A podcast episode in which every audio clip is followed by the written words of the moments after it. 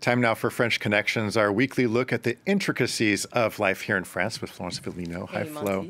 So today we're talking about the population here in France, in particular life expectancy, uh, life expectancy compared to other industrialized countries. French people tend to live pretty long. In fact, the oldest person alive now lives in France. Is that right? Absolutely. Her name is Sister André, and she lives in a nursing home in Toulon, which is in the south of France. She was born on February 11th, 1904. And so that means that in 2022, she blew out her 118th candle, making her the oldest person alive in the whole wide world. This is what we call the doyenne de l'humanité. She's humanity's oldest person. She's the sixth French woman to be the doyenne de l'humanité. She's not only survived two world wars, more recently, she survived COVID. Now, her goal is to overtake a woman named Jeanne Calment, a French woman who reportedly was 122 years old when she died in 1997, making her the oldest person ever known to have ever lived, though there is some skepticism about whether or not she was really that age. We'll have to do a whole separate show on that. It's fascinating. Now, as for Sister André, she's in relatively good health. Uh, she did recently uh, lose her ability to see, but she hasn't lost her sense of humor. Qu'est-ce que vous souhaitez maintenant, ma sœur Je souhaite mourir. Ah bon Ah oui. Allez, on vous laisse vous reposer, ma sœur. Et j'espère que demain, ils me ficheront la paix. So surprising to hear there that she she wants to die.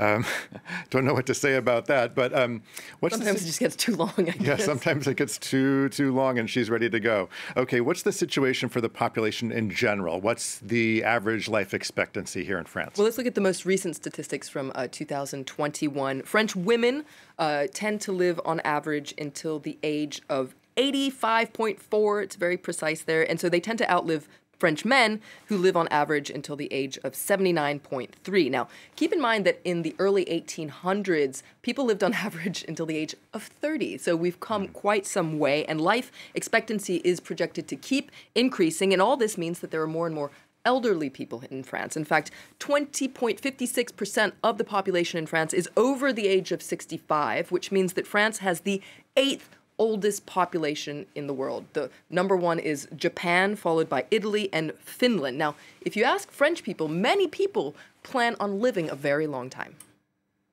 Je fais ce qu'il faut. hein. Je fais un régime euh, sans sucre, je fais du sport, euh, bien sûr. J'ai l'intention de devenir centenaire.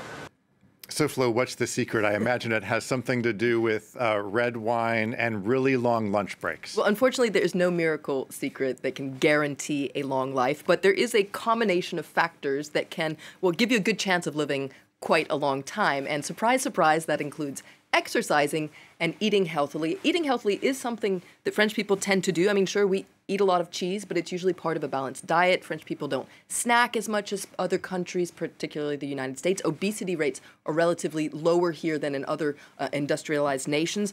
Now, smoking rates, for instance, are high, but they're going down. And some studies suggest that red wine in moderation can be quite good for your heart. In fact, Sis- Sister André there reportedly drinks a glass of wine a day, so maybe that's her secret. Now, there are some other things that are specific to France, for instance. Our uh, generous universal healthcare system has been seen as a factor in improving life expectancy here, as well as uh, some of our working habits. We, we have relatively longer vacations, a shorter working week. All these things can explain why at birth life expectancy keeps getting better and better.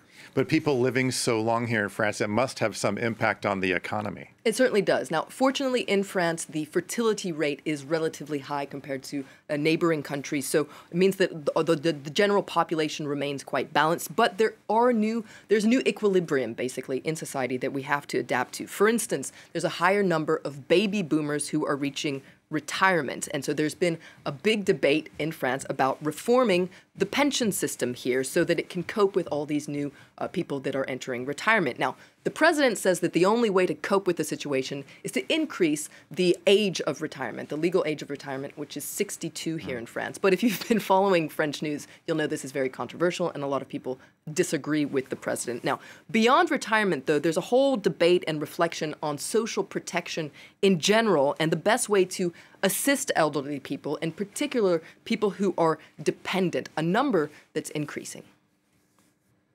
Le plus important n'est pas de vivre comme ça jusqu'à 110, 120, 130 ans. Le point le plus important, c'est de vivre le plus longtemps en bonne santé, sans perte d'autonomie. Et là, pour ça, il y a vraiment beaucoup de choses à faire parce que malheureusement, euh, depuis quelques années en France, on vit effectivement de plus en plus longtemps, euh, mais on vit aussi de plus en plus longtemps avec euh, de la perte d'autonomie So, staying with dependent elderly people, currently there's a, a big debate uh, here in France over residential care homes. That's right, and it leads to our acronym du jour. You might have heard this acronym if you follow French news. It's EHPAD. You can see it here. It stands for Établissement d'hébergement pour personnes âgées dépendantes. So, care homes for dependent elderly people. Now, currently, there are about 600,000 people in France who live in EHPADs, and there are 7,500 EHPADs 40%, about 40%, a bit more, are public. Now, there is a growing need for these EHPADs as people get more and more dependent in, in old age. But recently, there have been a whole bunch of scandals on the high cost and the relatively low uh, level of care, uh, the low quality of care, if not abuse, in some of these EHPADs. So they've really become a symbol of what needs to be done, the work that needs to be done to improve the care of France's aging population. Because it's great if we live to be quite old here in France, sure. but in what circumstances? Okay, Flo, thanks a lot. Uh, to watch this edition of French Connections and other episodes, just check out our website, france24.com.